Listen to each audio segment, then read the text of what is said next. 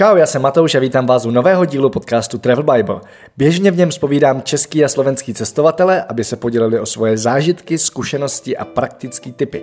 Dneska to ale bude trochu jiný. Novinář a kolega Tomáš Hájek mě totiž potřeboval vyspovídat do jednoho tištěného rozhovoru, kde se vždycky použije jenom dost malá část odpovědí. Což je škoda, takže jsme se rozhodli rozhovor nahrát a vydat ho jako podcast.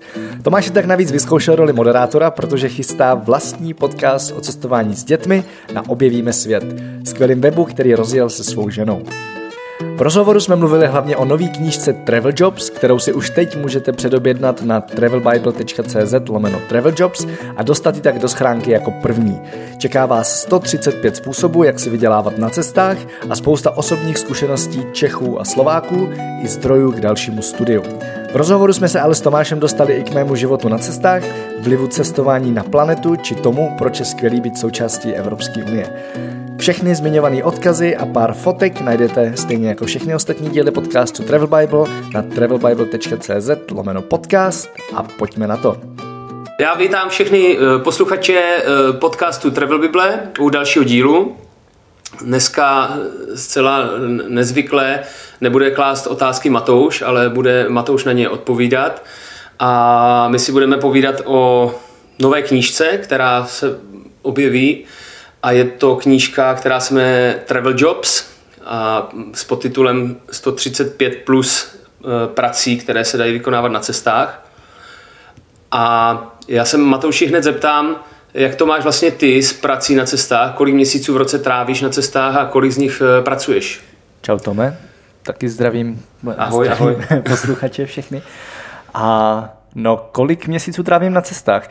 Ono to je různý. A v podstatě jako základ je nebýt v zimě tam, kde je zima, nebo respektive nebýt tam, kde je šedo a hnusno. A před dvouma rokama to bylo nějakých jako v podstatě 11 měsíců třeba, že jsem v Čechách nebyl skoro vůbec. Tak to je celkem dost, no. To, to je hodně.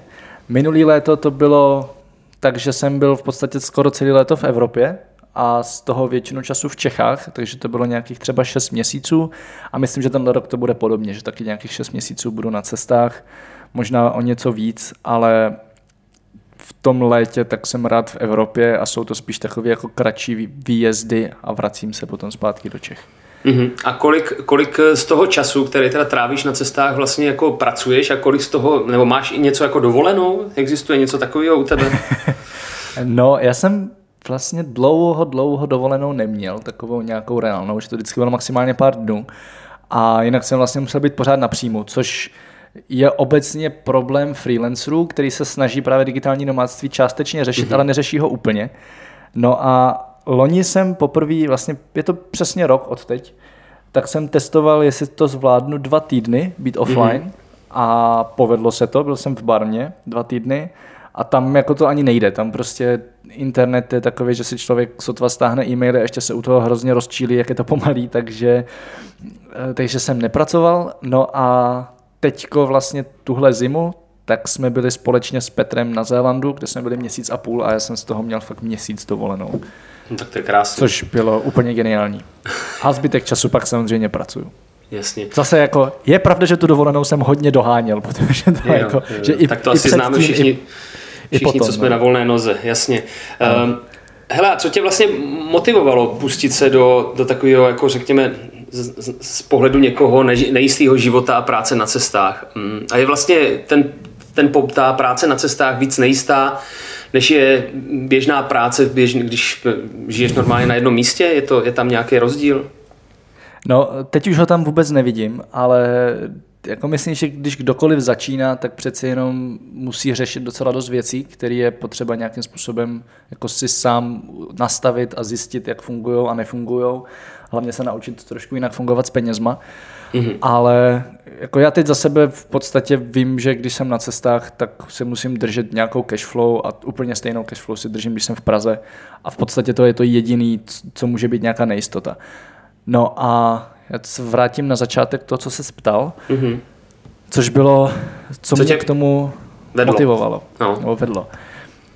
No, asi to byla ta potřeba cestovat ze všeho nejvíc, protože já jsem si vyzkoušel v 18, jaký to je, když fakt jako někam vyrazíš na trochu delší dobu a úplně jsem se zamiloval do té svobody, do toho, že prostě nemusíš nic řešit, že můžeš jet kam se ti zrovna zachce a plus mě úplně nadchli lidi na cestách, to, jakým, jakým způsobem se můžu seznamovat s novýma lidma a poslouchat příběhy a, a najít si nový přátele třeba i. Mm-hmm. A věděl jsem, že to chci dělat dlouhodobě a vlastně jako ta největší překážka pro většinu lidí jsou právě peníze. Peníze nebo práce.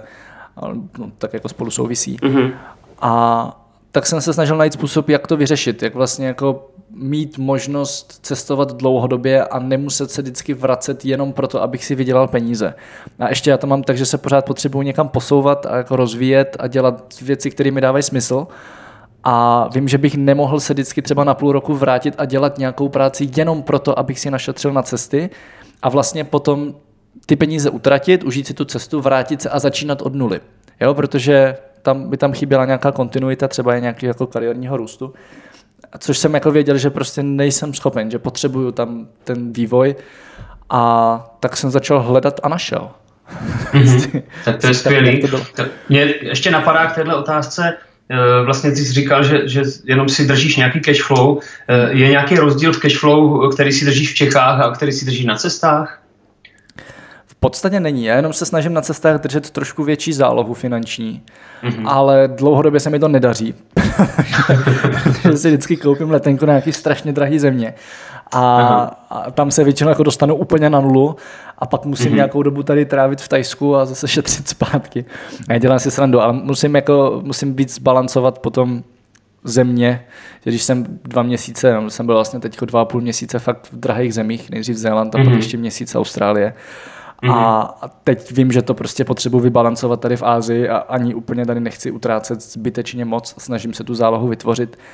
Ale jinak, jako já třeba, když jsem v Čechách, obzvlášť v Praze, tak utrácím docela dost peněz, mhm. protože mm-hmm. mě jako baví si užívat života. takže ta cashflow je velmi podobná. Mm-hmm. A je to tak, že je třeba prací, že třeba tou prací, kterou teďka děláš v Thajsku, uh, jako v pohodě vyděláš peníze na ten potom na ten pobyt v Praze nebo na, v těch drahých, drahých, drahších zemích? No, já nemám jinou možnost v podstatě. Mm-hmm. je, je, to tak, že, je to tak, že když vím, že budu někde teďko delší dobu v zemi, kde je draho, což je mm-hmm. i mhm. Praha, eh, to teda není země, ale je to místo, kde je draho, mm-hmm. a tak vlastně jako vím, že to tak bude a z hlediska té cashflow prostě vím, že vždycky je tam nějaký spoždění. Já prostě teďko udělám práci a jsem za ní zaplacený za měsíc až za dva. Jo, takže teď si vlastně musím vydělat trošku do, do zásoby, abych pak mohl v Praze žít v pohodě. Jasně, takže je to o nějaké jako predikci toho, co, se, co, co máš plán, v plánu mm-hmm. a s, s tím nastavené jako pracovní, pracovní tempo a, a nějaký zapojení. A v podstatě i utrácení, protože jako když vím, mm-hmm. třeba před tím Zélandem, tak jsem vyloženě se jako snažil měsíc až dva fakt jako hodně šetřit, protože jsem věděl, že to prostě bude drahý a zároveň, že nebudu pracovat a že z toho Zélandu ještě jedu do Austrálie a potřebuju to všechno zaplatit. Takže jsem nejen hodně pracoval předtím, abych si jako napracoval něco dopředu, ale zároveň jsem se snažil fakt co nejméně utrácet a vytvořit si co největší polštář finanční. Mm-hmm, mm-hmm.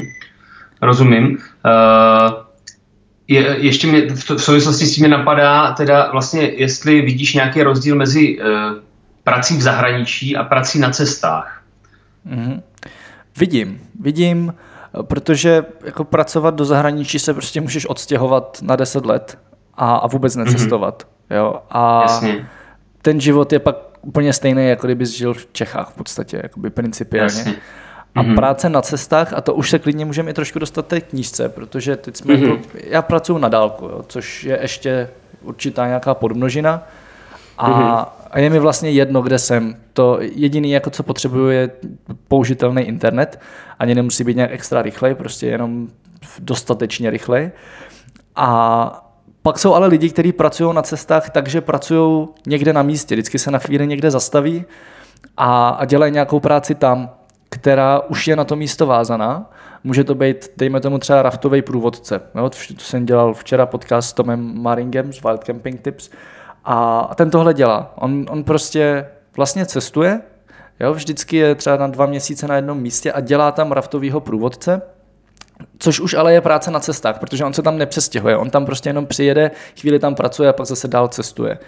Rozumím. Jo, nebo jsou lidi, kteří třeba vždycky zastaví a pracují na farmě, dejme tomu. Jo, to je mm-hmm. často, když jdeš třeba na nějaký work and travel, tak to tak je, že na Zélandu nebo v Kanadě nebo kde zrovna seš, tak seš třeba měsíc, dva na jednom místě, vyděláš si nějaký peníze, pak dva měsíce cestuješ, ty peníze utratíš, zase dva měsíce někde makáš na nějaký farmě nebo v hotelu nebo kde zrovna jako jde a, a nějakým způsobem to s tím cestováním kombinuješ. A pak je samozřejmě mm-hmm. úplně jiná cash flow a úplně jinak i řešíš to, kde třeba bydlíš a spoustu, i třeba jako co vlastníš, jo? protože když se někam přestěhuješ, tak můžeš prostě mít v bytě Jasně. milion věcí a když pracuješ na cestách a průběžně cestuješ, tak si vozíš tak máš pořád, pořád ten bagl a, a tam jsi zbalený, jasně.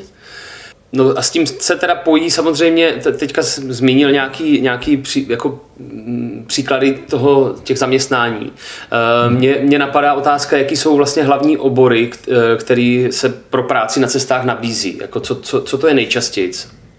V dnešní době jsou to velmi často věci, které se právě dají dělat na dálku, protože jako kdokoliv dneska cestuje, tak cestuje s počítačem mm-hmm. a můžeme se pak dostat k tomu, co všechno se dá dělat na dálku, jakože toho je strašně moc a přibývá toho. Potom je to taková ta podmnožina jako manuálních prací, sezónních ještě často, což jsou právě různé farmy, to, že makáš někde na stavbě, to, že pomáháš někde někomu, když dělá dům, tak prostě jako potřebuje samozřejmě pomocnou, pomocnou mm-hmm. sílu, že může dělat něco takového. Potom jsou to nějakým způsobem odbornější věci, což může být třeba to, že učíš angličtinu. Jo, pokud umíš dobře angličtinu, tak o tom nám teď vlastně taky vyšel e-book od uh, Aničky. Ano, jasně. Která, která psala o tom, jak vlastně se stát učitelem angličtiny na cestách nebo v zahraničí, protože jako ta poptávka je tam obrovská.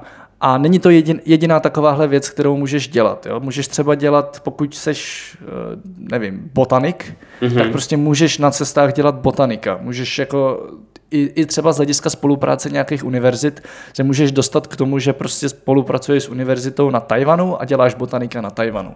Jo, třeba půl, půl roku a pak zase jedeš někam jinam a děláš ho někde jinde. Nebo, nevím, mořského biologa, mám prostě kamarádku američanku, která dělá mořskou biologii a teď jsme se úplně náhodou potkali na Zélandu. Jo. Známe mm-hmm. se z Austrálie, potkali jsme se na Zélandu. A ona přesně tohle dělá. Ona vlastně vždycky jede na nějaký výzkumný program na půl roku, na rok a, a prostě jako se zabývá tou svojí profesí v podstatě. Mm-hmm. Takže prostě máš nějakou odbornost a tu nabízíš jenom, jenom ne doma, ale v jiných státech.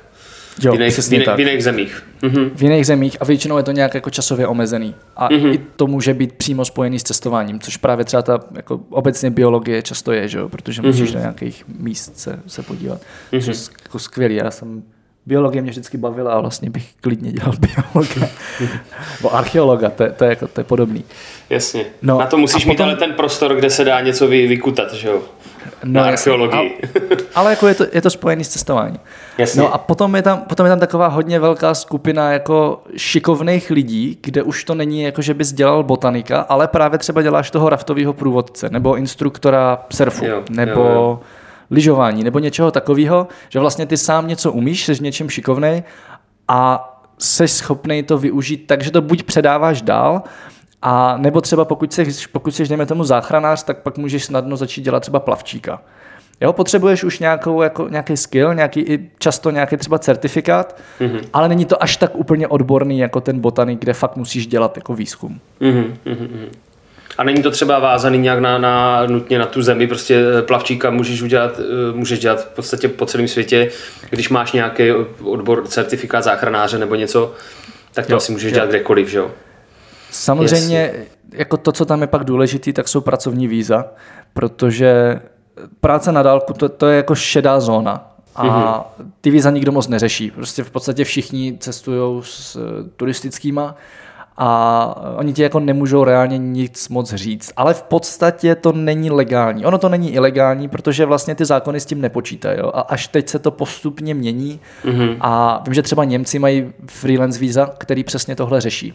Mm-hmm. Jo, mám i kamaráda Zélandiana, který se vlastně přesunul takhle na nějakou dobu do Berlína a tím pádem může pak cestovat po celém Schengenu ale jinak jako práce na dálku je dost šedá zóna a ty víza se tam neřeší, ale u zbytku už určitě potřebuješ pracovní vízum. A nebo teda pracuješ nelegálně, což samozřejmě tady nikomu nedoporučujem. Mm, mm, mm, určitě. Uh, Jasně, no a ty jsi zmínil teda vlastně nějakou širší podmnožinu té práce na dálku, co, co, co bychom do toho mohli zahrnout teda, nebo co, se, co do toho všechno spadá a, a co se tam, co tam přibývá?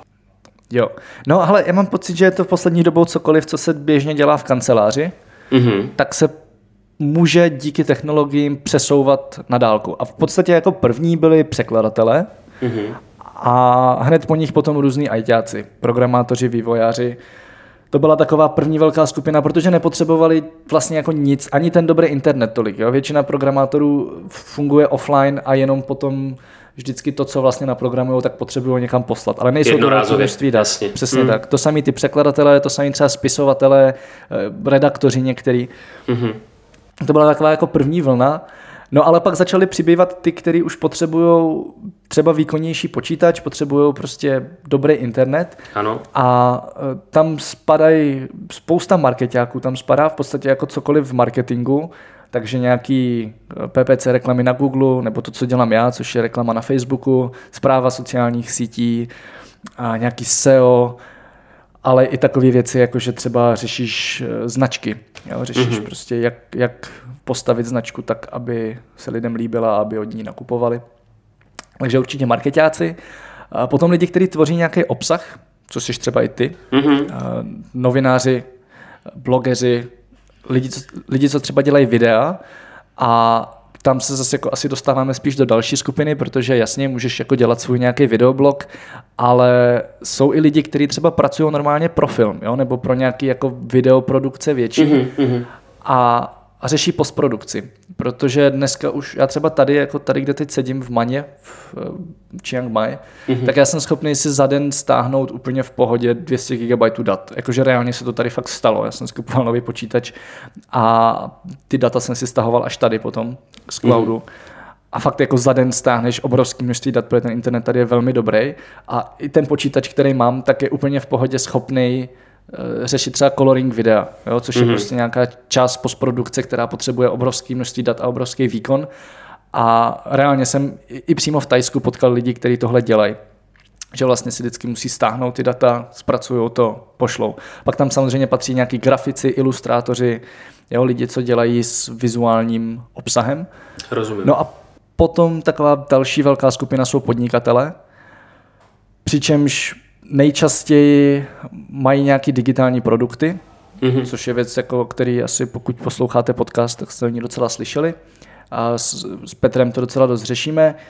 A tam jako může spadat strašně moc věcí. Nejčastější asi jsou e-booky, online kurzy, ale může to být podcast třeba, jako někdo se živí tím, že dělá podcast. V Čechách to bohužel asi nejde. A vlastně jako Dan Tržil se tím teďko snaží živit a docela se mu to daří že můžeš dělat podcast, no ale pak je spousta podnikatelů, kteří mají fyzické produkty, což jsme třeba my taky, jo, protože jako my s Petrem jsme vlastně na cestách pořád a přitom na Travel Bible si můžeš koupit fyzické produkty, už i knížka jako taková je dost fyzická. Jasně. A, a jsou služby, které řeší odesílání, skladování a už se to dá vše, všechno nějakým způsobem outsourcovat a je to vel, velmi snadný. Tak takových lidí je taky hodně. A pak jsou to normálně lidi, kteří prostě mají klasickou firmu úplně vlastně jakoukoliv a oni jsou jenom ti, kdo ji vlastní a řídí. A, a už jako z hlediska té operativy neřeší nic. Jo? Takže většinou jenom schvalují nějaký jako větší rozhodnutí a řeší rozvoj té firmy. Jasně. A prostě žijou ze zisku z té firmy. Jasně, tak, takže jako s rozvojem technologií prostě se ten, ta, ta bublina nafukuje a, a je těch příležitostí čím dál víc. To je vlastně a i tenhle. Mám i pocit, Mám i jako pocit, že jsou fakt takový, u kterých si člověk úplně neuvědomí, že to jde, ale jsou to třeba architekti. Jo? Jakože u architekta si člověk představí, že prostě potřebuje to obrovský rýsovací prkno a, a, a krásnou kancelář, ale já jsem přitom reálně už několik architektů nomádů potkal. Hmm. Jo? Protože už jako fakt reálně většinu práce dělají na počítači a i třeba z hlediska konzultací s klientama, tak oni to mají tak, že jako jsou schopní část té zakázky, kde fakt potřebují hodně komunikovat, tak jsou schopni řešit tam, kde mají toho klienta. Jasně. A, ale potom potřebují nějaký čas, kdy se zavřou a navrhujou a ten už si můžou udělat úplně kdekoliv. Kdekoliv. Dobře, dobře. Uh, hele, kolik musím vydělat na cestě peněz, abych mohl cestovat? Kolik, jaký, jak, jak to je? Je to, to je taková jako vágní otázka relativně, ale... Tolik, kolik utratíš. Tolik, ano, kolik potřebuješ. Správně. A, a tady, tady se jako vracíme asi k tomu, k těm zemím, protože hmm. strašně moc závisí na tom, kde seš. A třeba tady v Chiang Mai, tak jsi schopný úplně v pohodě vyžít s 10 tisíci korunama na měsíc, když nepočítám letenky sem. Mm-hmm. Tady v Rajhradicích taky, to je stejný. No, no, jo, tak vidíš. Pro mě to třeba je víc, protože se tady jako snažím jezdit na výlety a třeba si teď půjčuju velkou motorku, která jako stojí nějakých tady 1300 bátů, takže 800 korun na den a, a chodím občas třeba na lepší jídlo, nebo občas si zajdu na víno, který je strašně drahý. Mm-hmm. Ale jako vím, že to jde za těch 10 tisíc a znám lidi, kteří tak žijou. Asi bych úplně nechtěl, ale jako pro ně to je v pohodě. A, a pak jsou země, kde to je jako 100 tisíc na měsíc místa. Jo? Pokud chceš být v Hongkongu, tak fakt potřebuješ 100 tisíc na mhm. měsíc. Mm. Nebo v, i, i třeba, dejme tomu, v, nevím, jako pokud se usídlíš v Sydney, nebo v Londýně, v New Yorku, v jakýmkoliv takovémhle drahém městě, tak prostě musíš počítat s tím, že pokud ti chceš udržet nějaký standard, což většinou chceš a i z hlediska práce částečně musíš, mm-hmm. jo, nemůžeš prostě bydlet někde v nějakém plesnivém hotelu, a teda hotelu, v plesnivém pokoji s dalšíma pěti lidma a, a jako myslet si, že tam uděláš nějakou práci. Jo, to prostě nejde. Jo, jo. Jo, takže v ten moment je to prostě hodně. A podle mě je to hodně pak o tom najít ten balans. Pokud chceš cestovat dlouhodobě, tak prostě najít balans tak, aby si utrácel, když si to zprůměruješ dlouhodobě přesně tolik, kolik vyděláváš, nebo ideálně ještě byl schopen něco šetřit. Mm. Hele, a jaká je přidaná hodnota práce na cestách? Je tam, ty jsi zmínil nějaký v, té, v jedné z těch prvních odpovědí, třeba, že si najdeš nový kamarády. Co, co ještě se tam, co, co ještě ti přináší práce na cestách? No, jako podle mě to úplně nejdůležitější, když teda nechám tu svobodu, která je samozřejmě to asi úplně nejdůležitější, ano. Ale když si vezmu nějakou další přidanou hodnotu, tak určitě je to tam možnost být součástí světového trhu. Protože jako my jako Češi mám pocit, že se docela bojíme zasahovat do toho celosvětového trhu, prostě se držíme čistě na českým. Ono to je hrozně pohodlný, on jako český trh je skvělý, a velmi dobře se tam spolupracuje a peníze na něm nejsou úplně špatný. Jo, že třeba ve srovnání s, nevím, s Ukrajinou, tak prostě si v Čechách vyděláváme pořád skvělé peníze i v porovnání s nákladama v Čechách. Mm-hmm. A, a tím pádem lidi tolik ani nemají motivaci jako pracovat pro západní trh nebo třeba pro azijský trh. A v momentě, kdy cestuješ, tak se vlastně jako automaticky nebo téměř automaticky setkáváš s lidma z celého světa, který žijou podobně jako ty. Jo, a, je, a je vlastně jedno, co děláš. Ani nemusíš pracovat na dálku. Může to být to, že někde jdeš vařit a potkáš se prostě s mezinárodním týmem a vlastně se učíš mnohem víc, než kdybys byl zavřený doma a potkával se jenom s těma lidma v nějaký tvojí maličký pracovní bublině. Mm-hmm. Jo, tak najednou tím, že vyjedeš do světa, tak jsi schopen chytit ty trendy, jsi schopen se naučit nové věci, jsi schopen si vytvořit celosvětové kontakty a tím pádem pak fungovat na tom celosvětovém trhu. Mm-hmm. A já třeba mám, mám díky tomu pár klientů ze zahraničí. Jo. Sice jenom pro nějaké konzultace, teďko zrovna, mm-hmm. ale už jako jsem spolupracoval s několika, a, a vím, že budu spolupracovat dál, protože pro mě to je vlastně strašně snadné. Já ty lidi potkám tady někde v kavárně nebo v coworkingu. Mm-hmm i se třeba často potkáváme opakovaně potom, což je jako další věc a ten vztah tam se dá snadno vybudovat docela hluboký a já tím pádem mám jako otevřený dveře na západní trh. Kde jsou samozřejmě asi jiné ceny za, za tvoji práci než třeba doma, jo? Určitě a i třeba jako jiná, jiný požadavky, jo, protože já mám trošku pocit, že na českém trhu mě nic moc ne, nemotivuje se nějak výrazně zlepšovat, co se týče práce pro klienty, protože je tam obrovský přetlak poptávky nad nabídkou. A, já jako neustále musím bohužel odmítat poptávky od klientů, protože prostě se jako nejsem schopen eh, naklonovat. A tím pádem mě nic moc tolik nenutí se nějak jako extra zlepšovat. Samozřejmě, že do určitý míry jo, musím sledovat nějaký trendy, protože prostě Facebook a reklama se strašně rychle mění a, a chci být jeden z těch nejlepších. Ale jako být jeden z nejlepších v Čechách je mnohem snažší, než být jeden z nejlepších na světě. A na tom světovém trhu, tak jakoby celá konkurence je mnohem větší a tím pádem mě to mnohem víc motivuje se zlepšovat. Jo, a fakt jako se snažit testovat, nevím, prostě když přišly uh, reklamy do Insta Stories, tak jsem prostě hned testoval reklamy do Insta Stories a pořád jsem na svém českém Instagramu žádný neviděl. Mm-hmm. Jo. A, a vlastně ani jako bych, bych se nesnažil na tom českém trhu nějak hned testovat takovéhle novinky, protože tam mám něco, co mi funguje a dobrý, jako držel bych se toho. No, s těma s různýma klientama z různých zemí mě napadá, jaký je rozdíl pracovat teda třeba z Evropy a potom z jiných světadílů. Jaký jsou největší úskalí té práce, když, když jsi na cestě a máš teda, řekněme, nějaký klienty svoje, řekněme, z domu, tak hmm.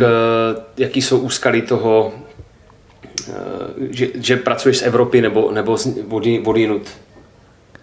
Ale já jako čím dál tím víc, čím dál tím víc cestuju, tím víc vnímám Evropu jako jeden stát.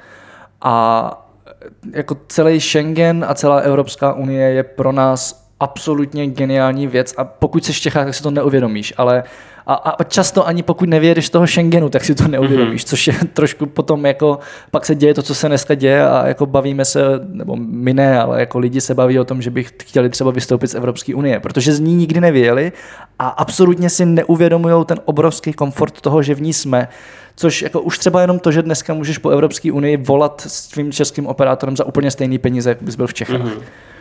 Jo, a seš tím pádem normálně dostupný na telefonu, můžeš kdykoliv zavolat klientovi. Další věc je to, že vůbec nemusíš řešit víza. Jasně. Jo, že já, i když cestuju na turistický, tak pořád prostě mám hrozný oprus s vízama. A tady jako pokud jsem v Tajsku, tak já prostě musím řešit, že v určitou dobu musím odjet a musím si chodit tady prodlužovat vízum a, a prostě vystát si tady nechutný fronty a ještě za to platit a vyplňovat nesmyslný formuláře. Mm. Jo, a, a musím často prostě řešit to, kdy z nějaký země odjedu jenom proto, že mi tam přestanou platit víza. A to v Evropě vůbec, vůbec neřešíš. Plus neřešíš spoustu dalších věcí, co se týče jako e, nějakého jazyka, protože tady v Ázii prostě se domluvit to, že potřebuješ něco neúplně standardního, jakože třeba si potřebuješ nechat vytisknout knížku, kde potřebuješ si udělat prostě korektury v ruce, takže potřebuješ vytisknout 200 stran obou straně něco, něco, teď jako máš tam nějaký požadavky na to. Mm-hmm. A teď jako vysvětluj to tady někomu, co po nich chceš. Jo. A v Evropě prostě přijdeš a s angličtinou jim to dokonale úplně snadno vysvětlíš Jasně. v podstatě kdekoliv. Mm. No, takže to, to je jako další věc. A třeba nějaký časový a... posun nebo nějaký takovýhle věci v komunikaci jo. s tím klientem mě napadá jako Jo, jo, komunikace určitě je, je taky zásadní. Jako já třeba tady v Ázii mám hrozně rád to, že jsem časově napřed, takže mám dopoledne jako volný, kdy se vlastně nekomunikuje, mm-hmm. můžu se soustředit na práci, mm-hmm. což mi v Evropě trošku chybí. Ale jinak samozřejmě, jako řešíme tady to, že prostě klient chce volat v český odpoledne a já říkám, no sorry, já mám jako 10 večer, já prostě v 10 večer tady s tebou volat nebudu. A nebo občas musím, jako jo, občas Jasně. pokud je to fakt nutný call, tak prostě tady musím v 10 večer se sebrat a jít skypovat. Což, což jako v Evropě neřešíš. A, a není s tím problém, plus, promiň, ještě... není třeba problém s tím, že ten cowork jako je od 8 zavřený, nebo prostě ty, ty, ty místa, kde, kde odkud pracuješ, jsou uspůsobený i pro tenhle styl eh, práce? No většinou nejsou, mm-hmm. ale jako je potřeba to nějakým způsobem pak řešit, takže já většinou volám z domu a volám jako nejčastěji přes data. Rozumím. Jo, což jako nějak to vyřešíš, ale prostě je, je, to, je to oprus. Jo? Nemůžeš zrovna být s někým na večeři. A, a děje se mi to tady docela často, že my jako hodně tady s partou přátel chodíme na večeře a v podstatě jako jediný odmítnutí od kohokoliv z nás, tak je to, že máme nějaký kol mm, mm. v době té večeře. Mm. No ale ještě mě u té Evropy napadá právě jako ta spolupráce, protože já pokud budu chtít spolupracovat třeba s Američanem, tak už musím řešit nějakou daňovou prostě jako daňový papíry ve státech, pokud nechci platit dvojnásobný daně. Jo, prostě už, už jako tam musím něco zase komplikovaně řešit, kdy mi to nevyřeší můj účetní, protože jako není expert na daně ve Spojených mm-hmm. státech, je to prostě expert na daně v Čechách. No a pokud pracuju pro klienta z Německa, nebo ze Španělska, nebo z Portugalska, nebo odkudkoliv z Evropské unie, tak je to v podstatě jako právně úplně to samé, jako kdybych spolupracoval s klientem v Čechách. Jediný, co tam je navíc, je nějaký DPH, který je potřeba řešit, ale to se jako vyřeší velmi snadno a vyřeší to úplně každý český účetní. Jo? A s těma státama, nebo třeba nedej bože jako z Austrálií, tak už je to mnohem, mnohem, mnohem komplikovanější. Mm-hmm. Dobře, dobře. Hele, a mě, mě, protože jsem sám rodič, tak mě napadá, jestli se třeba na, na cestách setkal s nějakýma rodinama, který takhle pracují, nebo, nebo jestli znáš někoho, že, že prostě někdo cestuje i s rodinou a vlastně uh, a pracuje na cestách. znám jich spoustu. a dokonce i znám takový, kteří se dali dohromady při cestování a už u toho jako zůstali. Mm-hmm. Třeba tady teď v Chiang Mai tak je Jitka Zoderová z Business Animals CZ, která se dala dohromady s partnerem na Bali, je to taky Čech. A, a teď tady spolu jsou s nějakým čtyřměsíčním dítětem nebo něco tříměsíčním mm-hmm. jako, a, a jsou prostě na zimu v Chiang Mai. Takže i takový jsou a jinak jako rodin obecně mám pocit, že strašně moc přibývá, protože si uvědomili, že to jde. Mm-hmm. A obzvlášť ze států, kde to mají trošku jednodušší se vzděláváním, že oni tam mají prostě unschoolingový školy, kdy to, to děcko jde do nějaké školy, kam vlastně vůbec nechodí, ale nemusí pak řešit nic s nějakou sociálkou a ani nemusí řešit to, když to děcko pak jde na střední, eh, tak jako to není problém, mm. což třeba v Čechách trochu problém je, ale jsou i české rodiny, které cestují s dětma, který chodí do školy, nebo by měli chodit do školy. A, a ten nejlepší příklad je podle mě rodina Tatranských, která teď zrovna myslím, ve Španělsku, a budou na festivalu, budou tam o tom hodně mluvit, takže 21. dubna na Slow Travel Festivalu, kde vlastně budeš taky, tak to tam Jasně, jasně, jasně. Bezvadný. No a teď se pomalinku dostaneme k takovému tématu, který jako s prací na cestách eh, souvisí, i když to třeba možná tak nevypadá. A, si, hmm. a sice s pomalým cestováním nebo se slow travelem. Jak to, jak to s prací na cestách souvisí? Já myslím, že to souvisí hodně, protože už jenom to, že někde pracuje, ještě automaticky přinutí zpomalit většinou. A to je dobře. No jasně. to je jako, to, to je hrozně dobře a v podstatě neznám nikoho, kdo by cestoval dlouhodobě a cestoval pořád tak rychle jako na začátku. Mm-hmm. Když jako poprvé vyrazíš na nějakou delší cestu, tak máš takový ten pocit, že chceš jako vidět všechno. Mm-hmm. Jo, a teď se snažíš co nejrychleji do všech chrámů a do všech jako památek a ochutnat co nejvíc jídla a vidět co nejvíc měst a co nejvíc zemí a co nejvíc národních parků. A postupně jako zjišťuješ, že vlastně je mnohem lepší zpomalit a snažit se ty místa poznat trochu víc do hloubky. A s tou prací to ani jinak nejde. Obzvlášť pokud pracuješ na místě, tak v podstatě nemáš jinou možnost. A zároveň ona to vlastně je smyčka, protože ta práce ti potom to dlouhodobé cestování umožní jo, dlouhodobý a pomalý. Protože pokud si našetříš peníze a máš pak nějaký omezený čas, kdy můžeš cestovat, mm. tak se právě snažíš vidět co nejvíc. Ale když to nemusíš řešit, protože si prostě vyděláváš průběžně, ať už na dálku nebo tím, že prostě občas někde zastavíš a pracuješ tam, tak to prostě neřešíš. A, a víš, že jako můžeš cestovat 10 let v kuse, když se to bude bavit. A jsou lidi, kteří cestují 10 let v kuse. Mm. A tím pádem se pak dostáváš třeba i do míst, kam bys jinak nešel, protože prostě to místo a já to tak mám hodně. Jako já, já poslední dobou jezdím do míst, které jsou a priori jako strašně nezajímavý, které jako zní hrozně nezajímavě a nikdo tam nejezdí. A já si pak říkám, no, tak schválně, tak tam zkusím vyrazit a, a najít si v tom něco hezkého. A většinou to je to nejlepší no, potom, jako, jo, co, co je. A, a potkáš tam ty nejzajímavější lidi a odvezeš si ty nejlepší zážitky. A prostě v momentě, kdy jako cestuješ s těma našetřenýma penězma a většinou ještě nějakou omezenou dovolenou, nebo třeba i neplaceným volnem, který je třeba na půl roku, hmm. tak pořád tam máš ten jako omezený čas a ten pocit, že ti ubývají peníze a že ten čas jakoby musíš využít naplno. Jo, protože ono, ono cestovat pomalu je vlastně strašně kontraintuitivní. Je tady vrže kočka teďko. A vlastně ti to jako přijde, že, že bys to neměl dělat, pokud máš ten omezený čas. Mm. Jo a když pracuješ, tak ten čas je v podstatě neomezený, mm. což je podle mě fajn. Určitě, určitě jo. Teď mi napadá jenom ještě jedna věc, eh, jak slow travel a digitální nomádství eh, zapadá vlastně do nějaké činnosti, která je odpovědná k planetě. Není, není už cestování z podstaty něco, co, co vlastně jako planetu trošku ničí a, a je to jako problém? Hmm. Já myslím, že to je velký problém, hlavně co se týče jako přesunu, co se týče letů obzvlášť, jo, že prostě jako CO2 z letadel je obrovský, jako jeho obrovské množství mm. a každý přelet prostě se podepíše na, na planetě docela hodně. A jako je to smutný.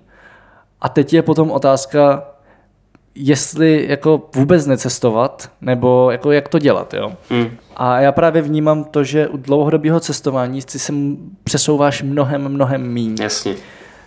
než, než kdybys fakt jako letěl tady na 14 dní na dovolenou do Ázie a pak zase jako na 14 dní na dovolenou do Ameriky, což jako spousta lidí dneska dělá. Prostě i Češi na to dneska už mají peníze na to, aby letěli dvakrát, třikrát za rok na dovolenou na jiný kontinent. Mm. A, a plus potom i tam na tom místě, tak pokud tam jenom jako rychle cestuješ, tak ještě třeba produkuješ mnohem víc odpadu, než když jako žiješ na jednom místě. Jasně. Jo, protože prostě tamhle si koupíš někde na benzínce sandwich, tamhle prostě si koupíš bagetu, když čekáš na letadlo, uh, i, i co se týče prostě nějakých tašek a tohle všechno jako jsou věci, které v momentě, kdy se hodně přesouváš, tak moc nemáš, ono to jde nějak řešit, když se na tom jako hodně zamyslíš, tak to jde a jde být zodpovědný, i když cestuješ rychle, ale v momentě, kdy cestuješ pomalu, tak je to podle mě mnohem snažší a myslím si, že cestování má zároveň i velmi pozitivní vliv na planetu. Mm-hmm. Už jenom v tom, že si třeba uvědom, jako už tam, že si třeba ten odpad uvědomíme, protože v Čechách si ho neuvědomíš. Mm. A pak přijedeš do Ázie a vlastně se úplně zhrozíš, jak strašný problém tady je s plastem. Mm. A to vnímám jako obrovsky pozitivní věc z hlediska cestování. Takže teď je otázka, jestli teda necestovat vůbec, nebo jestli jako cestovat a snažit se cestovat tak, aby ten dopad byl co nejmenší. Tak asi to zase chce nějaký balans, že jo, to je jasný. No. Jo, jo, jo. Já třeba jako po Evropě se snažím co nejvíc jezdit vlakem, protože to prostě jde, je to naprosto easy a tím, že nikam nespěchám, tak prostě mi to nevadí, prostě jedu vlakem. Ale vím, že kdybych letěl na víkend do Paříže, měl prostě víkend, hmm. Tak tam poletím Jo, to jsem to i řekl, kdybych letěl, protože je absolutně nepředstavitelný, že bych jel na víkend do Paříže vlakem. Bohužel je to nepředstavitelný. Jo. Tak otázka je, co potom za ten víkend v Paříži vidíš a tak, že jo? Zase se dostáváme k tomu, jestli má smysl jet na víkend do Paříže. No. Ano, což je jako další věc, ale tady se zase dostávám k tomu, že vlastně jako lidi prostě budou cestovat. Jo? Lidi chtějí cestovat obecně. Hmm. ne, zdaleka nejen jako dlouhodobě. Tam myslím, že to, to dlouhodobé cestování je malý procento a bude dobře, když se to procento bude zvedat, spíš právě než od takových těch rychlodovolenkářů, kde vidím ten dopad na planetu mnohem horší, než když fakt cestuješ dlouhodobě a pomalu. Jasně, jasně, jasně. Eh, dobře, no a tak pojďme ještě se vrátit k té knížce. Mm-hmm. A e, vlastně teď jsme mluvili o nějaké dopadu na planetu, cestování a podobně. E, máš v té knížce i nějaký povolání, které třeba naopak pomáhají záchraně planety nebo k tomu, k tomu, k, té, k tomu ochraně přírody a podobně? Jsou, jsou nějaké takové práce, které třeba by si vybral, abys jakoby vykompenzoval to svoje cestování? Vím, že to je takové jako kupování si odpustku trošku, ale, ale možná Aha. můžeš vlastně udělat eh, víc, než, eh, než, si, než si vlastně spotřeboval, řekněme. Mm-hmm. No, jako první z nich jsou samozřejmě třeba ty biologové, který jako automaticky tím, že dělají nějaký průzkum, tak velmi přispívají tomu, jak pak vlastně, jako když nevíš, co chráníš, tak to moc chránit nejde.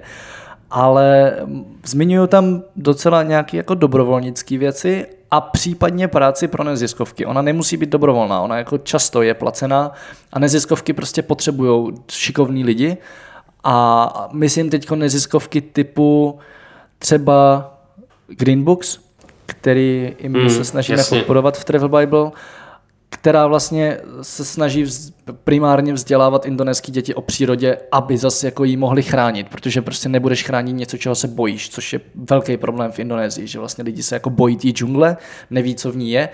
A tady ta neziskovka se ty eh, děti, protože je nejsnažší vzdělávat děti, tak se je snaží vzdělávat. No a ty vlastně můžeš jako přijet do té Indonésie a nějakou dobu pomáhat jim, klidně fakt i za peníze, protože jako u spousty takovýchhle organizací není problém tě zaplatit. Prostě pro ně je největší problém eh, získat ty kvalitní lidi, kteří jako budou ochotní mm-hmm. vůbec pracovat třeba někde na vesnicích v Indonésii. A Případně se můžeš zapojit třeba i jako virtuální dobrovolník. Ty můžeš vlastně jakoby, jakoby digitální nomád, který ale není placený, tak jim můžeš pomáhat třeba s, se šířením ty jejich myšlenky u nás, aby mohli získat dostatek prostředků třeba na nákup knížek. A stejně takhle můžeš pracovat třeba pro Greenpeace nebo eh, nevím, Sea Shepherds, nebo takovýhle jako fakt veliký organizace, které fakt se čistě zaměřují na ochranu přírody, na nějakým způsobem zacházení třeba s odpadem, nebo právě na vzdělávání. Jasně. Takže není to úplně ztracený, eh, z toho, z toho co slyším, co říkáš. Tak to Myslím, je prima. že to není ztracený. A... Myslím, že to není ztracený. tak to je dobře. Hele, a v té knižce popisuješ víc jak eh, teda 135 povolání nebo prací, hm, které se dají na cestě. 135. jako popisuju jich, Popisuju jich 135 a pak jsou tam zmíněny nějaký další, protože tak jako mě průběžně pořád napadaly další a další a já jsem si říkal, bych tu knížku nikdy nedopsal, kdybych něco napsal. jo, jo. tak, tak a, a, z těch 135 si je potkal všechny na cestách, nebo, nebo je máš někde zprostředkovaně, nebo jak to je? Potkal jsem jich hodně, ale rozhodně ne všech 135. Jasně.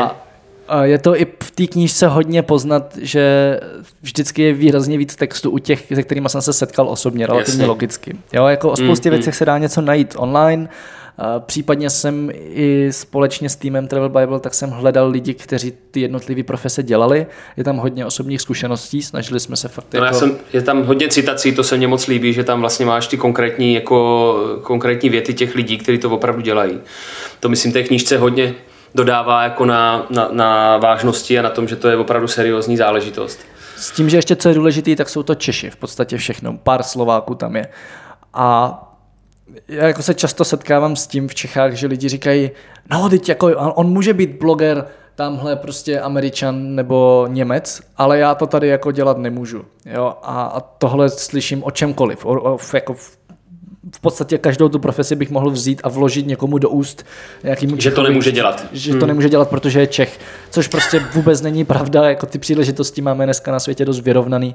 A hodně jsem se snažil jako tam dostat právě ty české příběhy. No já myslím, že tím, že žijeme v Čechách, máme dokonce v, v, řadě, v řadě situací jako dost navrh nad jinýma národama, takže si myslím, že jsme jako, ano. že to je opravdu jenom výmluva. Jo. Prostě ano. pořád žijeme v šesté nej, nejbezpečnější zemi na světě, máme jako vodu z kohoutku, eh, internet v každé domácnosti, každý má mobil s internetem, myslím si, že to jsou prostě jenom keci.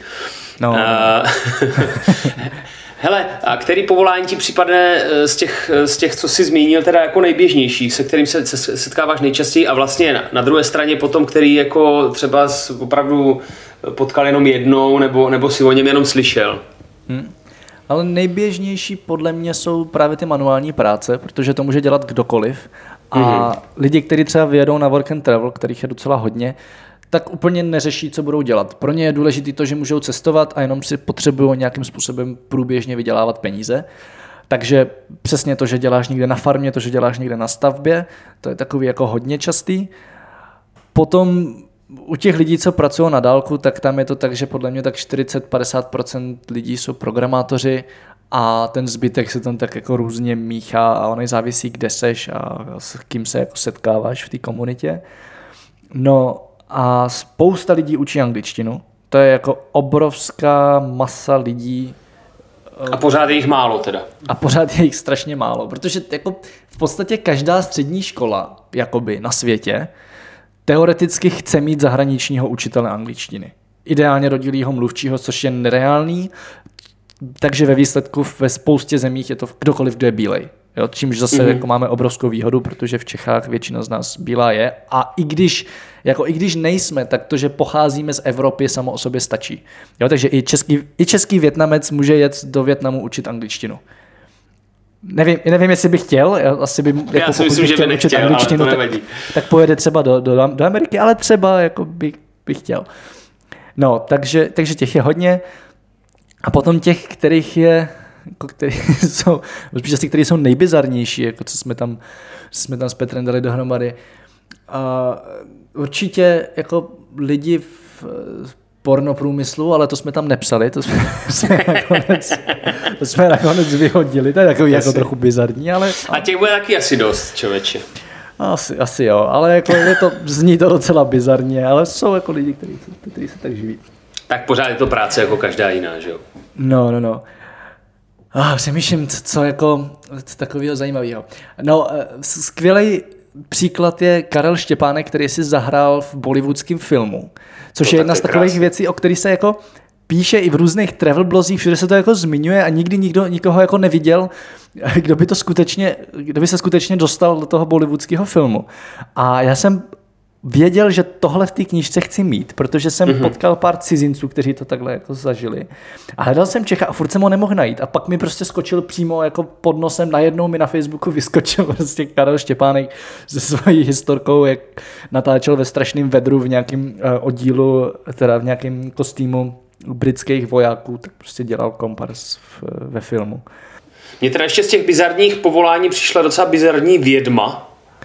Jo, jo, jo, to je taky, to je taky velmi Kuchař na zavolání mi přišel docela takový jako zvláštní. Jo, ale to mi přijde jako celkem běžná profese, jako to není něco, co by úplně neexistovalo na světě, nebo co bys jako neviděl a prostě pokud jsi šikovný, tak jsi schopný si takovouhle práci najít. Ale ta vědma je velice zajímavá. Vědma je zvláštní. A, a, ale to jsou, to, to, jako já to fakt občas potkávám lidi, kte, u kterých nechápu, jak si, jako, jakou práci si vlastně vymysleli. Jo, to, jsou prostě, to jsou vlastně joby, které neexistují, nebo máš pocit, že neexistují.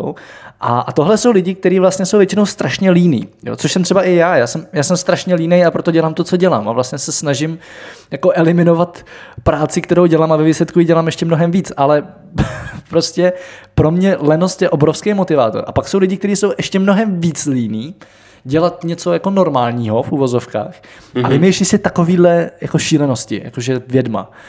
Mě teď nenapadá nic dalšího konkrétního.